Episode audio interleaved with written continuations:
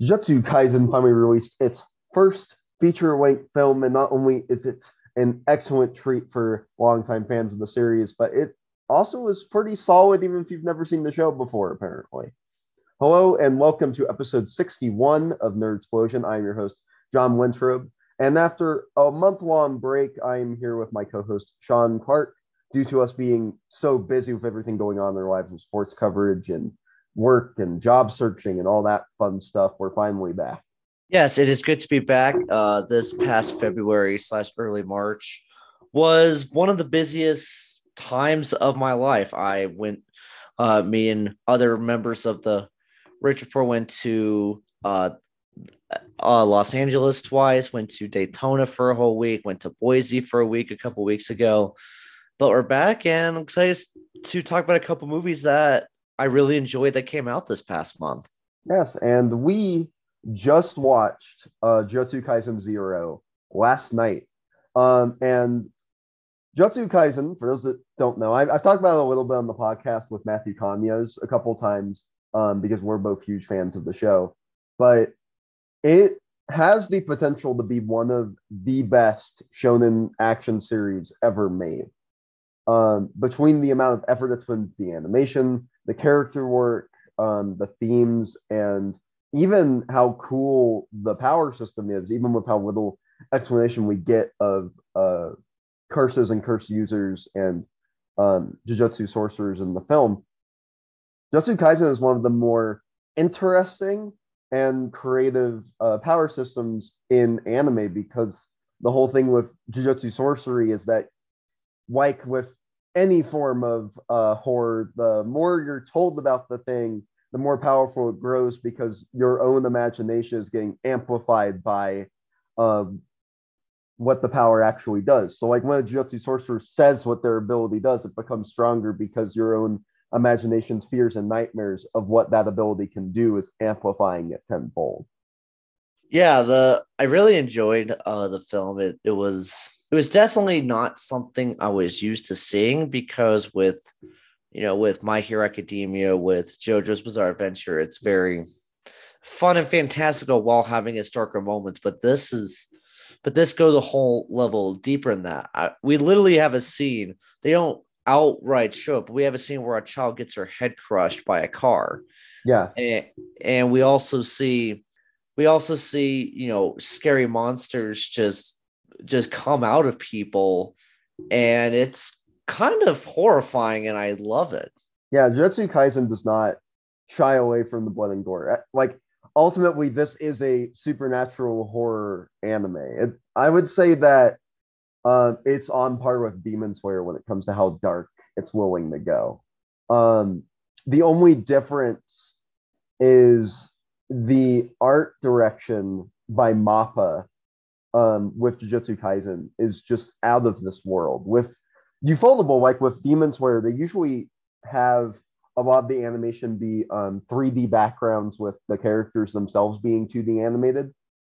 And while Mappa goes for a 3D effect, the entirety of this movie is 2D animated. Yeah, the film looked pretty great, honestly. Really we really got to see uh the powers, the action, the characters really at the forefront. And while obviously they it didn't really have a full 3D background, the the scenery still looked incredible, especially uh, when when you have the flashback scenes of uh, uh, of Yuta and, and and his girlfriend uh playing around. I just thought it was very colorful and vibrant, and that's hats off to Mappa for that. Yeah, absolutely. Um, Mappa's huge time in the anime industry right now. Aside from Jujutsu Kaisen, they're also animating the current season of Attack on Titan and they're set to adapt uh, Chainsaw Man, which is after Jujutsu Kaisen probably the most um, anticipated like recent shonen series ever. I would say that it's like it's, it's either second Jujutsu Kaisen, the ones that are currently still being written. Demon Slayers, of course, ended already. But I think that the biggest thing that Jujutsu Kaisen has going for it is, as you mentioned, the characters.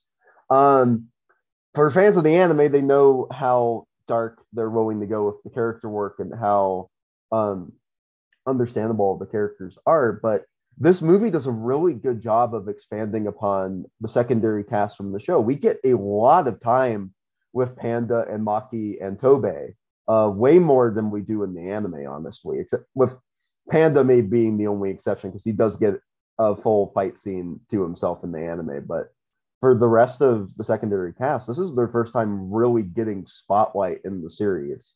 They appear and get their own actiony moments in the show, but they never really get this amount of character focus. And one of my favorite like small things in the movie was uh Yuta and Maki's friendship because Maki is very closed off in both the show and in most of the movie. So seeing her actually develop a like a friendship, like a close friendship with someone, and actually open up to another uh, character, especially um, one that isn't of the same sex, um, was exciting because that hasn't happened before um, in the anime. Yes, I I thought she was great. Uh, you know, it's obviously it's it's obviously a typical character who comes off very badass, but has a very broken and heartfelt core underneath because she uh has been treated like a failure within her very prominent and successful family and that that's a burden and a feeling that she carries with her but the fact that Yuta kind of got through to her was provided one of the best scenes in the whole movie where where she talked to him about it and and Yuta encouraged her. Like I really enjoyed that. But mm-hmm. it gave a lot of it gave a lot of substance to a story that you know obviously had a lot of monsters and death and all that. Yeah. Um speaking of monsters, what were your feelings on Panda?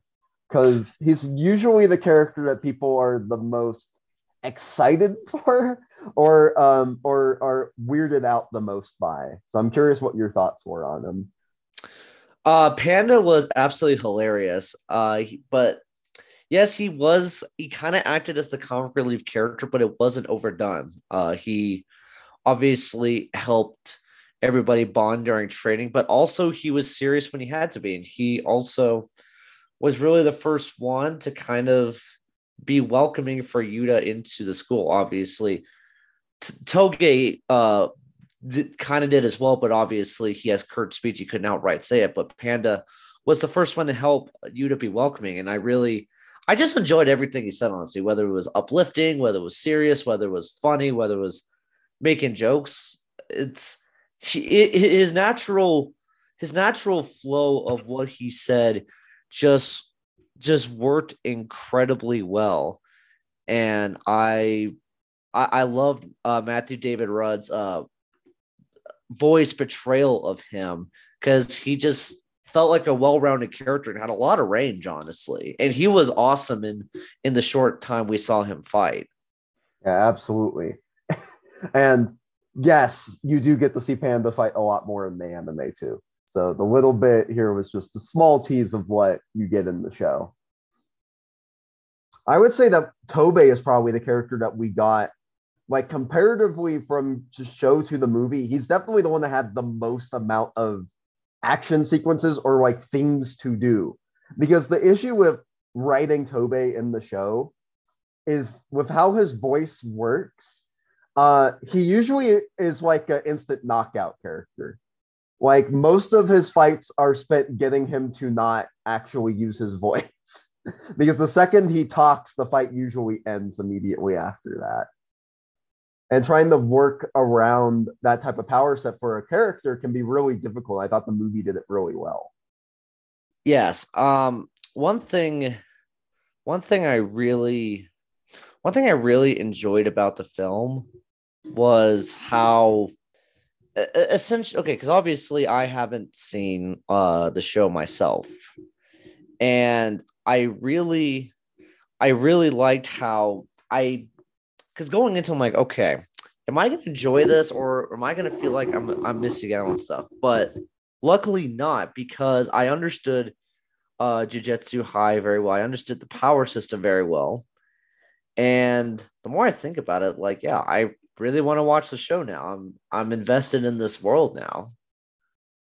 Yeah, I think that the thing that the movie does really well is because Yuta um, is completely new to the world of Jujutsu sorcery. We're experiencing everything through his eyes, which makes it really easy for someone that has not seen the show to just drop into the movie and be perfectly fine. There's still like small like fan servicey things like seeing Nanami fight or uh, seeing the Kyoto students like uh, Todo and Miwa and Saki um, that are still extremely fan servicey or like getting to see Gojo have a full fight scene even though it isn't uh, super integral to the plot of the movie.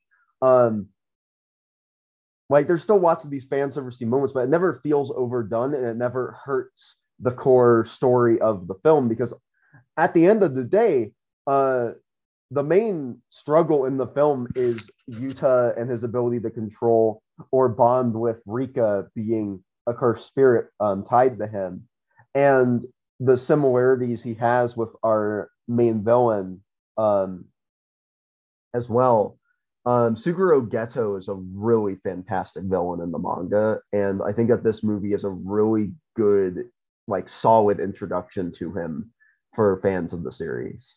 Because in the anime, we've only gotten a couple scenes with him. He has like one scene where he walks into a cafe and kills all the humans there. Um, and then he has a couple more on sitting on and chilling on the beach with all the other main villains of the show. But we've never really gone to actually seen him in action until the movie. And the contrast between him and Yuta's uh, abilities, because both of their um, both the ways that they use uh, cursed energy are very similar. Because Yuta's um, cursed uh, cursed technique um, is that he can control other um, spirits, which is similar to Geto's. Uh, the only difference is that Geto eats them and like can can like contain them in his body and release them at will. Um, while with Yuta, it seems that he can only really control one at a time for now, at least. Yeah. So, so, going off of of talking about um, uh, about Geijo, um, Gato, G- Gato. My apologies. Um, I I'm very intrigued by him because obviously he's not dead. No. Um, even though it, it appeared that he did die in this show. He he he's the kind of he's a kind of villain that you just want to know, like, okay, he seems kind of friendly on the outside in some regards. Obviously, he's extraordinarily racist, which dear God. But I really am I'm really just interested in this guy because he he seems like he has some soft features of him. He, it seems like he once was a very friendly guy. What the heck happened for him to get put on this path where he is so violent and just wants to wipe out every single non-sorcerer? It's obvious, I mean it's very stereotypically cliche, but what happened uh, to get to this point. And I thought that his screen presence was phenomenal. Every time he's on screen, I was always invested in what he was going to do next. Yeah, absolutely. Um, and we get a little bit of hints at, towards the reason why he is the way he is now with a few of the flashbacks between him and Gojo, because him and Gojo were at Jujutsu High together. They were um, second years um, together. And they had a deep friendship and even gojo says that in the movie that uh, geto is his is still his only real friend. He's still the only person that fully understands gojo just like gojo's the only one that fully understands him yes um did how so how do you think that that having uh you know, Gage in this movie really set up for the anime going forward? I know for a fact that if we're adapting the manga as it was written in the in order that the arcs were written, the first arc for season two will be an arc that is fully about um, Geto and Gojo's past friendship and what caused him to become the villain we see in the movie. I'm really curious if they're going to answer is how Geto is still alive because again, we see him in the show and he has like the scar on his head, right above, uh, right below his hairline, um, from where presumably Gojo killed him. Um, and I'm willing to wager that the main villain of the anime's first season, Mahito, is the one that actually brought um, Geto back to life, uh, initially intending to use him as a pawn before realizing how strong Geto actually was.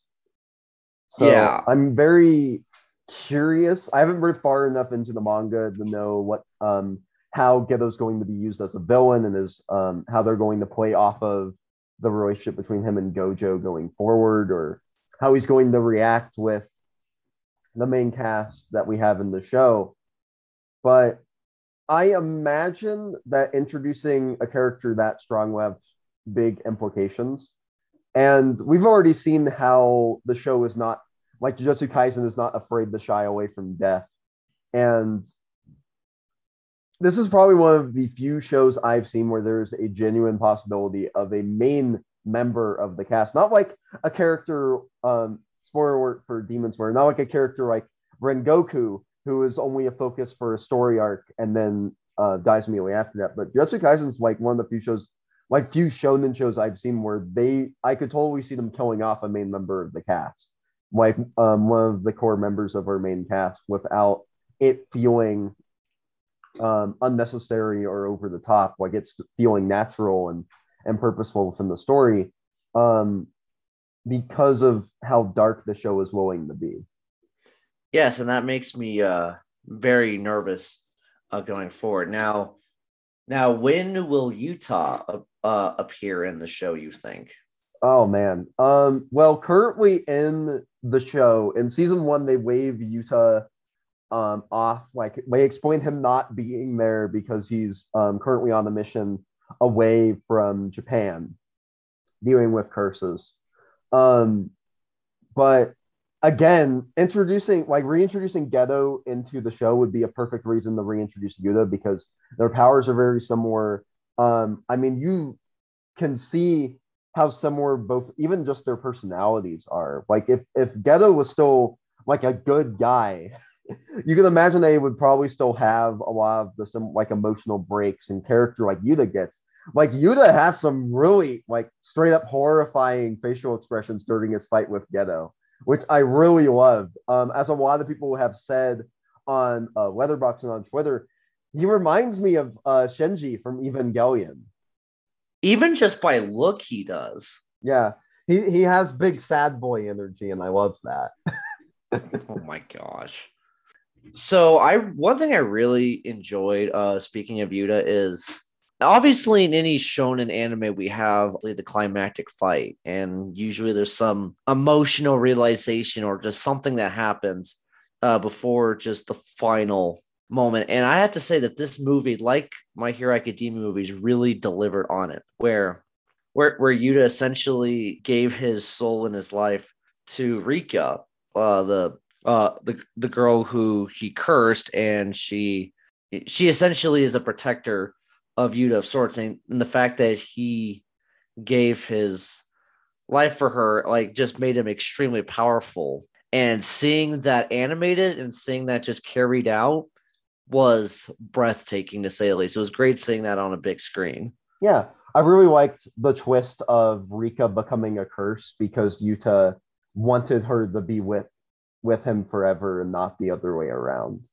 That's really dark um, and really messed up and not something you would typically see with your big shonen protagonists. They usually, for most shonen anime, they usually try to make their protagonist as a as a very morally righteous, uplifting character. I mean, you see this with Tanjiro in Demon Slayer or Midoriya in My Hero Academia or Goku in Dragon Ball or um, Jonathan Joestar and JoJo's Bizarre Adventures. You don't you typically don't get a whole lot of characters um, that act as a protagonist that have morally uh, that have done morally questionable things, whether by accident or on purpose. And again, it's another like um, thing that shows just how dark Jujutsu Kaisen's willing to go with its characters. It doesn't matter who it is; it could be our protagonist for for the movie. And I will say the protagonist for the show um, received some more treatment too, although I wouldn't.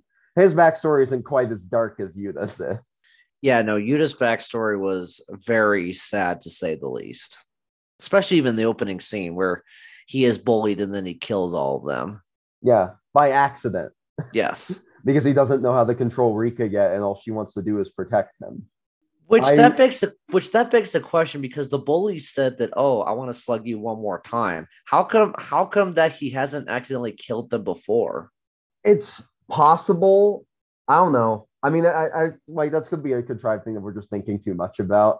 But um I think it's maybe that there were too many other people around that he didn't want to get hurt by Rika.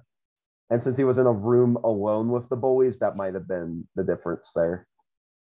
Gotcha. But that's just how I'm interpreting it. Um but the only character I think that we haven't talked a whole lot about on his own is Gojo, um, who acts as our mentor figure for the movie. And he is, at this point, I think the most popular character in the series among the fan base. And I wonder if you could uh, understand why just from watching the movie.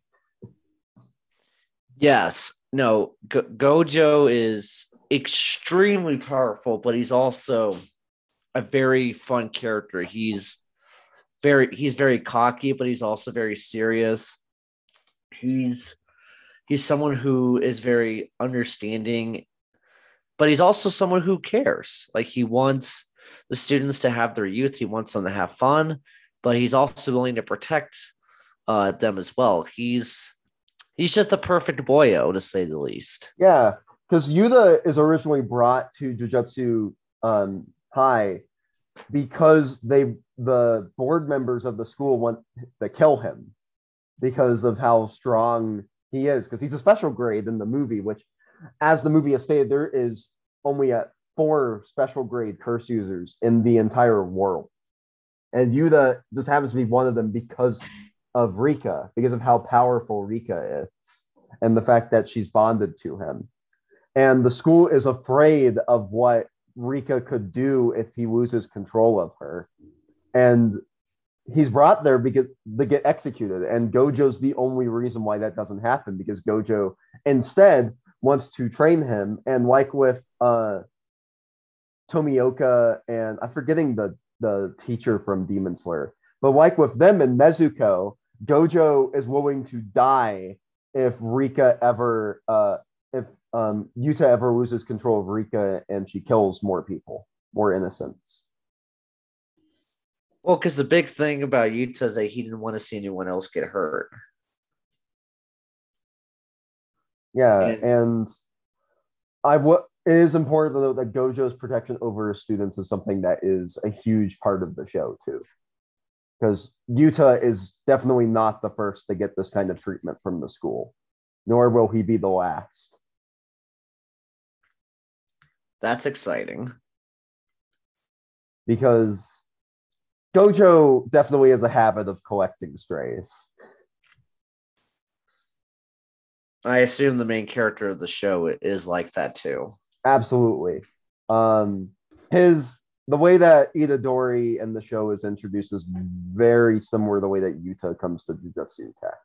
That is not to say that uh, the circumstances are completely the same because I don't I don't think Itadori committed any kind of murder. I think he just did something that he really shouldn't have. Probably, probably seriously injured somebody. I won't say.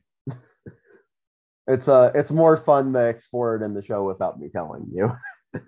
Fair enough. Fair enough. uh let me just say that it, you probably won't be able to guess what what it is that he did. Fair enough.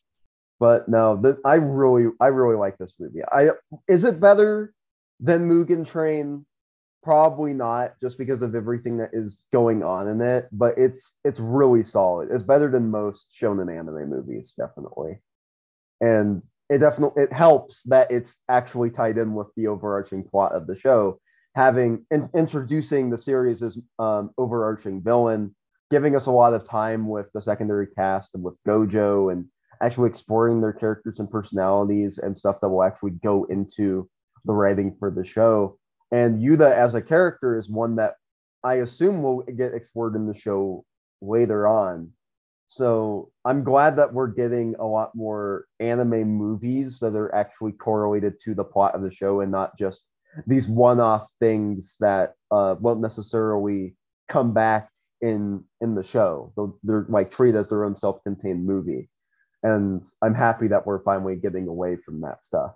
Not that it wasn't fun or enjoyable. Like the My Hero Academia movies are still really nice, but there's something special about when um, the movie actually correlates to the plot of the show and impacts it, and you are forced to watch it in order to understand what's going to go on in the show. Yeah, I do like that, you know, this allows me to want to watch the show because if if it had nothing to do with the show, I probably wouldn't want to watch the show as much, but because it did, it has a nice lead in and and with Demon Slayer that was a direct continuation allowing me to be invested in the events and actually be worried about the what's going on and have actual stakes. So I do agree that it is refreshing that it that the movies and the shows do connect very well. Mm-hmm. Absolutely. Any final thoughts on Jujutsu Kaisen Zero before we move on to our other movie that we're discussing? Uh, mainly, um, I am interested in checking uh the show out at some point, and I'm glad, I'm glad I uh, checked this movie out. So thank you. Yeah, for anyone that saw the movie that has not seen the show, Jujutsu Kaisen is currently available on both HBO Max and Crunchyroll to watch. I believe all uh 20 four episodes are available both subbed and dubbed. For the movie, we of course watched the dub, which is um, our personal preferred um, way of watching, usually, um, with only a couple exceptions. But no, I thoroughly love the movie. I'm I really hope that we see more of Yuta in season two because I really, really like his character. I honestly think that he's a more interesting protagonist than Itadori is in the show. I don't know if that's a hot take or not. I guess I'll find out on Twitter on later. The other big movie that came out this month that we haven't had a chance to talk about because we've just been so busy is The Batman. For the last what like two and a half years, three years, um, we've been hearing news about this. I remember when Robert Pattinson was first cast as the Bat, and a lot of people were decrying him as the Twilight Boy the the sparkly vampire from Twilight. How could he possibly ever play Batman? Now, having seen the movie, I am sure that all of those people feel deeply ashamed of themselves. Yes. Um, to say the least, this was well, I still am obsessed with the Dark Knight mainly due to the Joker. This is the this is essentially the perfect Batman movie. It has everything uh, about about the character that you want to see. It has terror, you have fear, you have detective work, you have very high stakes, you have you have a shady Gotham. Like almost everything that you would want to see in a Batman movie comes to this. I love I love the Batman the animated series. I, you know, grew up watching it and I will say that a lot of my favorite episodes in the Batman the animated series were not villain were not like the main villain episodes. It was just episodes where it was it was just Batman investigating stuff and shenanigans followed from there. This movie was a perfect representation that while having uh, the Riddler and Penguin. I loved how the whole movie was essentially just Batman investigating with Commissioner Gordon and having to deal with whatever he finds. Like that's essentially the movie in and of itself. And I thought the way it it was paced and the way it was structured was perfection. I loved every second of it. Absolutely. You mentioned um, Gotham, so I'll talk about that first. My biggest issue with The Dark Knight and The Dark Knight Rises is that Gotham just felt like any city with just a little bit of crime going on.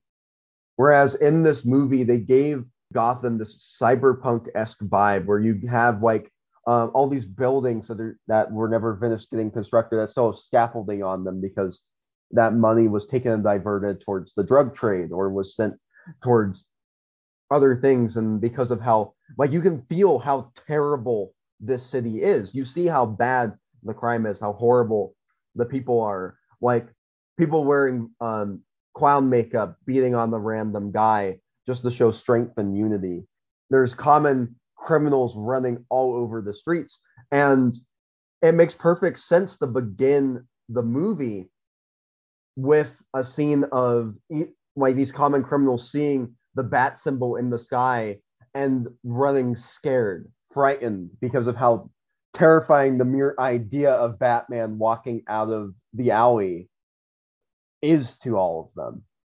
Because at the beginning of this movie, Batman is fear. He, um, he's terrifying. He's a he's a horror monster. This is the first time that I've ever actually felt afraid of an iteration of this character.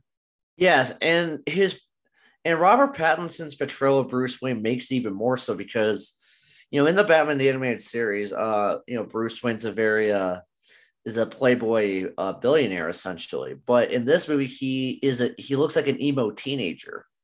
Yeah, uh, he's you know he's very dark, very brooding, and and him being Bruce Wayne in public, he's still very closed off. He's not very social. He still acts like the Batman a lot, even as Bruce Wayne, and that makes him even more terrifying. Yeah, it's because this is only his second year operating as Batman.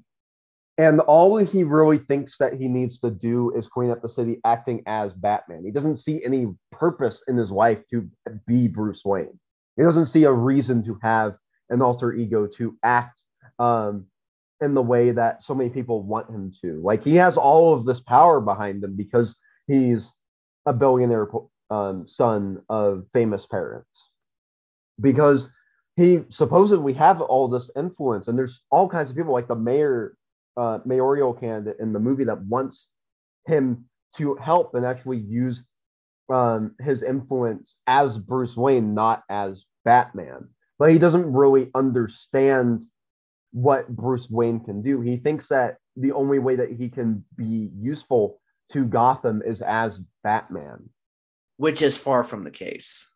Because essentially, one thing the Riddler, uh, who was who was pretty terrifying in his own right, uh, basically point out that you know Bruce Wayne is considered the orphan when he was in a mansion, while true orphans and other people on the streets had much more miserable lives, and and and Bruce wasn't really doing anything about it.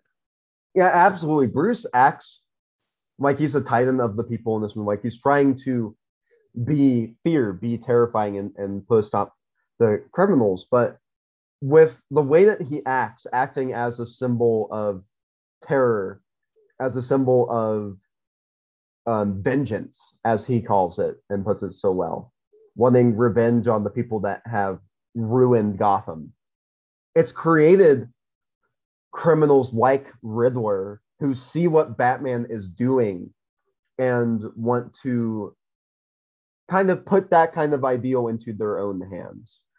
Riddler is manipulating the idea of Batman as vengeance and is seeing him as an accomplice, not as someone trying to stop him. Um, when we finally get that scene um, with them in Arkham together, with Batman interrogating Riddler and and he tells it and he like thanks him for helping him because he could there's no way he'd be able to accomplish any of this without the batman's help because the riddler is all brains and no brawn and batman is supplies the physicality the physical means for him to accomplish all of this yeah which which which indicated that he needed to have a change in philosophy which at the end of the movie he realized it mm-hmm. And yeah, but that change of philosophy doesn't just come from that immediate realization because while yes, it does freak him out that Riddler thinks that he was his accomplice, it's not until the end of the movie that really sparks that um, conclusion. But there's still a lot of building blocks before that that reach that point. The the way that the police um, view uh, Batman is a big proponent in this movie. Gordon's really the only one on his side. The rest of the police system views him as a vigilante making their jobs harder, mainly because a lot of them are in the pocket of people like Falcone and the Penguin.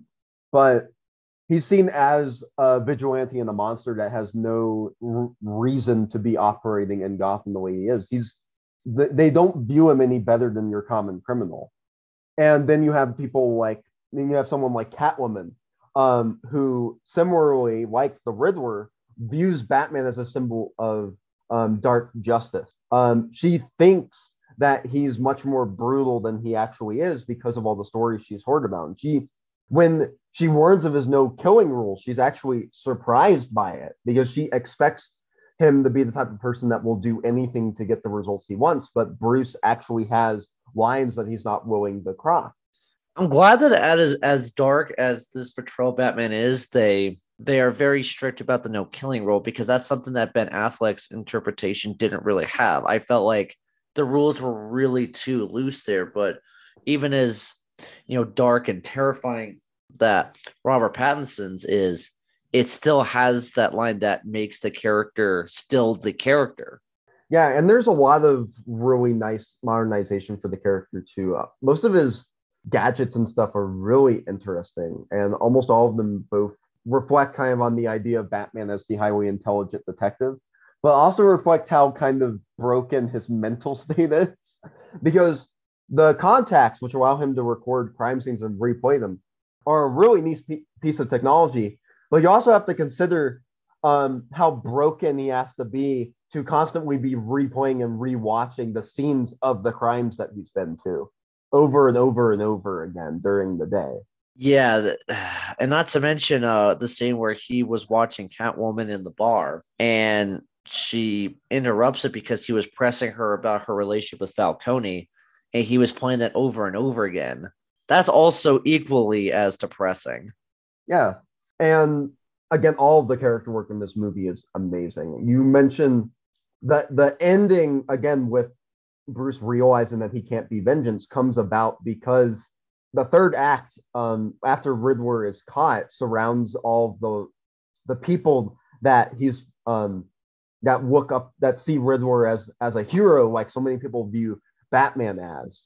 Um, willing to die for the Riddler's cause, willing to go to the ends of the earth for him, believing that what Riddler is doing is truly righteous. And similarly they view batman in the same way i imagine that many like many of them were confused as to why batman was trying to stop them because of how much he was helping riddler inadvertently and then you get him unmasking one of the riddler's goons and the goon and this this guy tell, just saying i am vengeance back repeating his own words back to him and it's that moment that makes bruce realize that he can't just be vengeance anymore I will admit though that the opening scene where you see Batman just go, go to town on a group of thugs and he and and he says that line is pretty awesome and a great introduction for the character in the movie. Yeah, it immediately sets up him as the terrifying vigilante, which is why at the end of the movie, having him realize that he needs to be Batman the hero, not Batman the figure of vengeance, is such a good message. And it's something that I think almost every Batman movie has kind of missed, at least in live action, because at the end of the day, Bruce needs to be the type of character that um, you could see rescuing a kid and making sure that they're okay, weaving a bunch of strangers out of the water with a flare, the safety, holding um, a girl's hand as she's carried off by paramedic. This is the type of this is the Batman I've wanted my entire life to see in live action. And I cried at the end of this movie because I couldn't believe we were getting that finally. Yes. Can we talk about how great of a director Matt Reeves is? I gotta say that uh he absolutely nailed this movie. The direction was phenomenal. The, the all the scenes that were crafted were incredible. The action looked amazing. I will admit that my third so my third favorite film of all time is War of the Planet of the Apes. I think it is I think it is perfection, the best ending to a trilogy in history, and one of the greatest films ever made. So I was excited for this film when I heard that Matt Reeves was directing it. And he absolutely nailed this. He knows how to make drama epics. Like plain and simple, he knows how to make drama ep- epics. Like if you haven't seen War of the Planet of the Apes, please do. It, well, the whole trilogy the whole whole trilogy is absolutely fantastic. I'm just I'm just very thankful that Matt Reeves was able to uh have ha- have a film this great. And I got to say that should have seen this coming considering that Andy Serkis was in a Matt Reeves film. I mean, it it clearly works. It, it clearly is a recipe that is a home run. But yeah, Andy Serkis really works as this more war torn um physically active version of Alfred. That's something that we we got a little bit of that in uh, the Gotham TV series um, on Fox back in the day, but this is the first time that we've really gotten a version of Alfred like this in the movies. And while we don't get very much of him, uh, it's very clear how important Alfred is to Bruce, where he's like actively helping him uh, decode Riddler's uh, messages.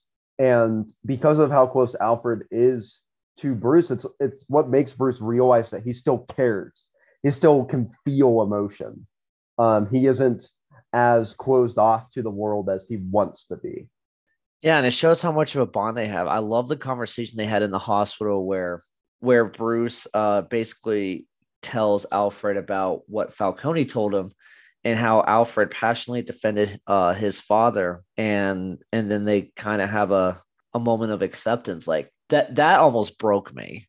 Yeah, absolutely. And you also mentioned how good Matt Reeves' direction is, and a lot of the visuals in this movie are due to both him and a cinematographer Greig Fraser, um, who of course is most well known um, with working with Matt Reeves with Let Me In, which was um, I believe it was his directorial debut, but I could be wrong about that. And the visuals for this film are just absolutely breathtaking. Um, it's wild that this movie had the same budget as movies like Black Widow and Spider Man No Way Home, because it's very clear that the filmmakers behind it we're given a lot more license and freedom to make an actual movie and not just um, a theme park ride.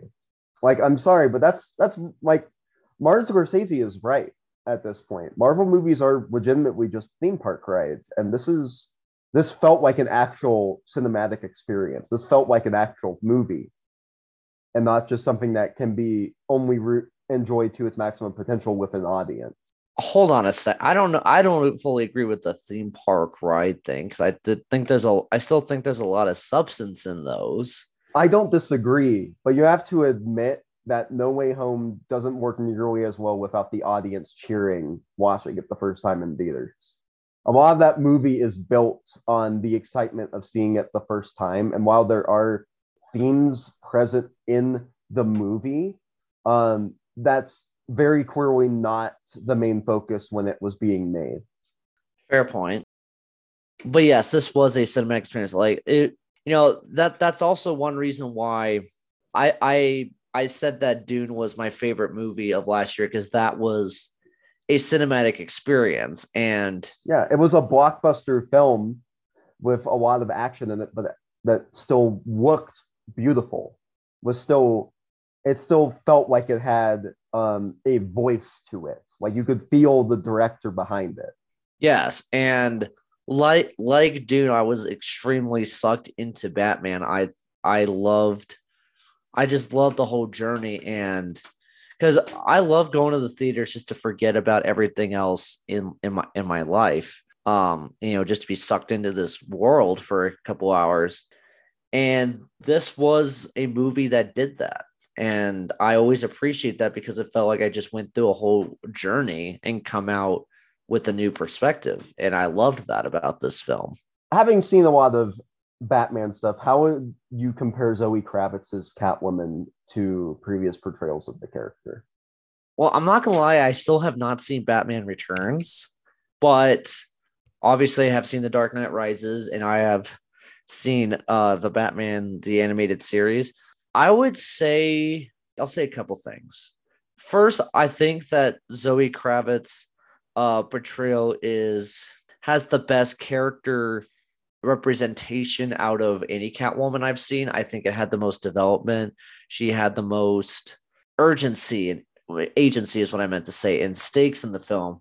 While the other portrayals are more of the typical, you know, sexy thief role is what is the impression I got in some of the other portrayals I've seen. So this was a more realistic and gritty take on the character. So overall, I think it was the best that I have seen.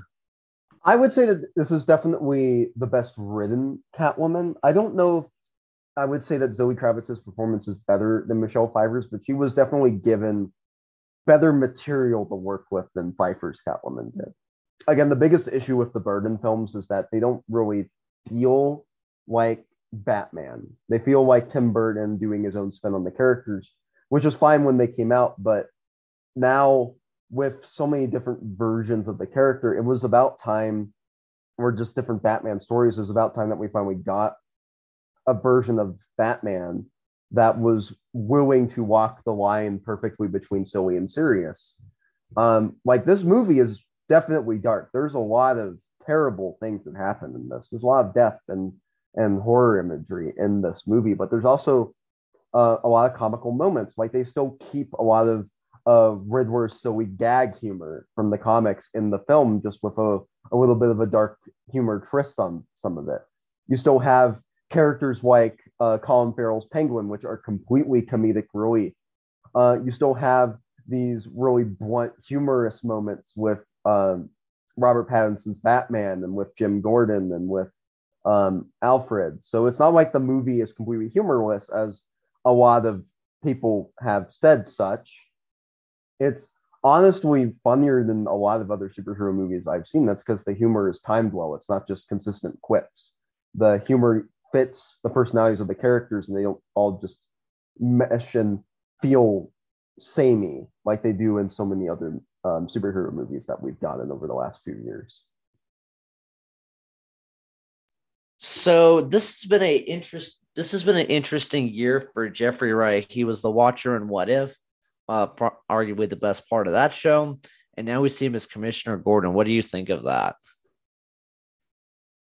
Wright's Commissioner Gordon might be my favorite version of this character. And a lot of that has to do with the amount of focus that his friendship with Batman gets in this movie.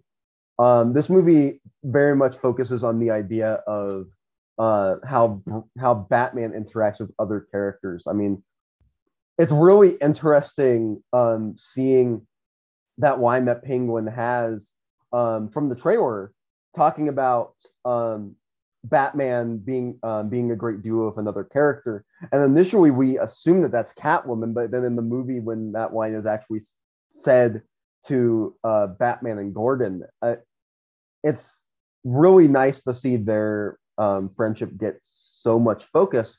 Not that they didn't work really well together in the Dark Knight trilogy, but um, we didn't really get a whole lot of bonding time between them there. Um, we didn't get a whole lot of time with Gordon um, doing his best to try to understand the bat. A lot of the Dark Knight trilogy was spent with Gordon just trying to work with Batman, but not a whole lot of time questioning whether or not he's doing the right thing. I really like that I that idea being touched on in this movie. Well, I'll kind of throw this back at you. I think that Gary Oldman's portrayal uh, was acted the best just because I think that Gary Oldman put a lot of um, emotion and a lot of urgency into the character, and I thought that. What do you mean by urgency? Um, he he perfectly, you know, his you could tell like what was going on just by Gordon's emotional state, and and, just and the facial reactions of Oldman as well. I think that Jeffrey Wright's is the best written, but I think Oldman had more range and was acted better. Yeah. To be fair, he ought, we're also basing this off of Gary Oldman having three movies while Wright has only had one as the character. So who knows if that could change um, with presumably considering how well the movie is doing in theaters. I imagine we're getting a lot of sequels. Please, just give me more of these, please. Like more crime noir Batman films with Robert Pattinson. Like I'm more than down for that. Yeah, and again, I think Pattinson's version of Batman is perfect. Again, he he represents um, this dark hero, um, which is a type of character that Batman has always been. Um, he's he's a very compassionate character, as we see at the ending, being very open and kind, and finally be finally showing emotion and showing that he cares um, for the average person and the well-being of Gotham. Um, and this iteration of the character has again like a perfect balance between serious and silly. So they literally could go almost anywhere with him. Unlike with the Dark Knight trilogy, where um, certain Batman villains would have been weird to see because with how grounded those movies were, um, with how realistic they tried to make the the world of the Dark Knight trilogy.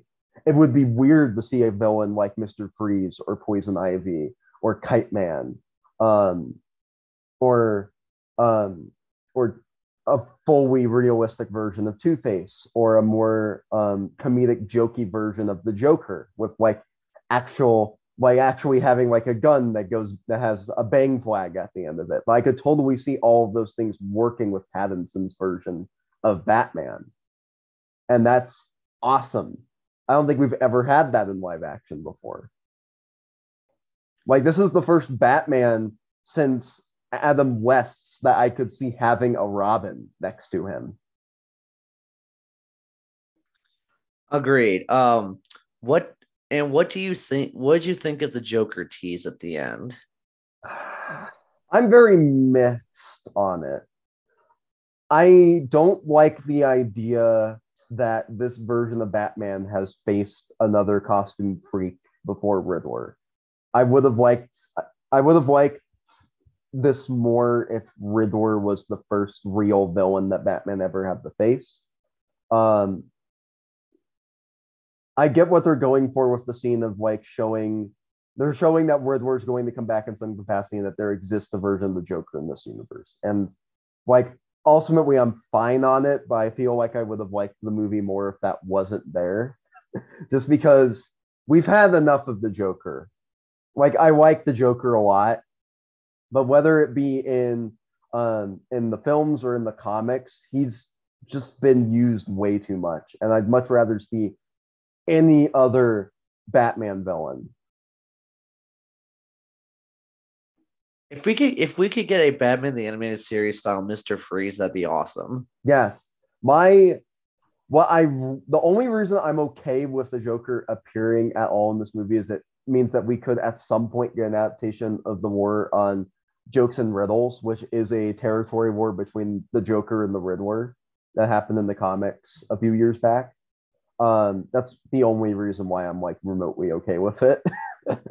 um, but with what I I honestly they could go anywhere with a sequel and I could probably be fine. Um, the things I would most really want to see are again either a Mr. Freeze movie, that'd be super awesome, um, or a Poison Ivy one, because I think that when m- what most movie watchers think of when they think of both Mr. Freeze and Poison Ivy is Batman and Robin, and that is extremely unfortunate um, because while that movie is certainly enjoyable, um, Mr. Freeze and Poison Ivy don't really feel like the characters that I like from the comics. They definitely feel like cheesy 60s versions of themselves, which work, but it's about time that we got a, a more, I shouldn't say modern take, but a more recent take, like a newer take than um, the more cheesy, well-known version of those characters from the 60s. I'd like, I would love for a darker uh, Mr. Freeze movie because we know that um, Matt Reeves can handle a darker tone with this film. I feel like a Mr. Freeze, Mr. Freeze being the villain for a sequel would work really well.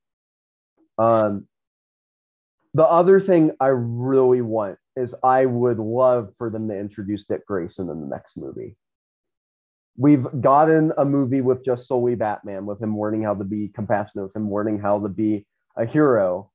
And now would be the perfect time to introduce Robin, in my opinion. Well, you've already said everything that I've wanted in the sequel, but one thing I'll just expand upon is Mr. Freeze is arguably one of the best Batman villains. Uh, if you, if anyone hasn't seen Batman uh, Sub Zero, that is an incredible movie about Mr. Freeze. Yeah, you haven't seen about, his origin story in the show first, but yes.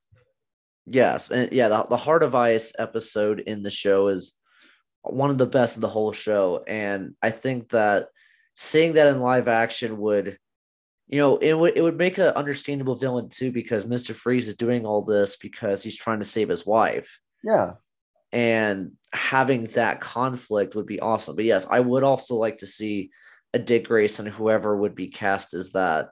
Well, I, I don't know if I as much as I love seeing Nightwing, there's I don't know how many movies we're going to get. And honestly, if we have to get a version of Robin with this take on Batman, I would love to see Tim Drake.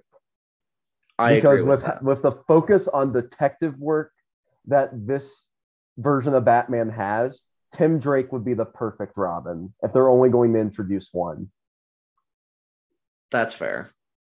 Um, as much as I'd love to see a version of Nightwing at some point. I mean, we are. I think that we're getting a version of Nightwing in the in the live action Batgirl movie, but I I would love to see a, a version of Dick Grayson alongside Robert Pattinson's Batman. But if we're only going to get a single Robin, I feel like Tim Drake would be the way to go. Agreed. But uh, any final thoughts on uh, the Batman before we wrap up the discussion, Sean? Really enjoyed uh really enjoyed this film. Uh it was it was just a great Batman movie. I want to see more. Matt Reeves is easily one of the best directors in Hollywood. He proved it after this. And yeah, what a insane last few years for Robert Pattinson. He did uh The Lighthouse, he did uh Tenet, uh was the best part of uh The Devil All the Time. Jeez, that movie. But yes, uh, Robert Pattinson is really ascending into elite tier of Hollywood actors, and it's something you love to see after, let's just say, a shaky start to his career. I mean, like it's funny because like even this performance in Twilight is surprisingly solid. It's just that the material he's given isn't the greatest. I will agree with that. Like I would I would argue that most of the cast for Twilight were hit by either bad direction or bad writing. Because like even Kristen Stewart is a really really good actress. She just wasn't really directed all that well in the movie. But it's awesome seeing like both Robert Pattinson and Kristen Stewart have this huge rise in um in their careers over the last few years just by getting really good roles and being smart with um the movies that they're taking.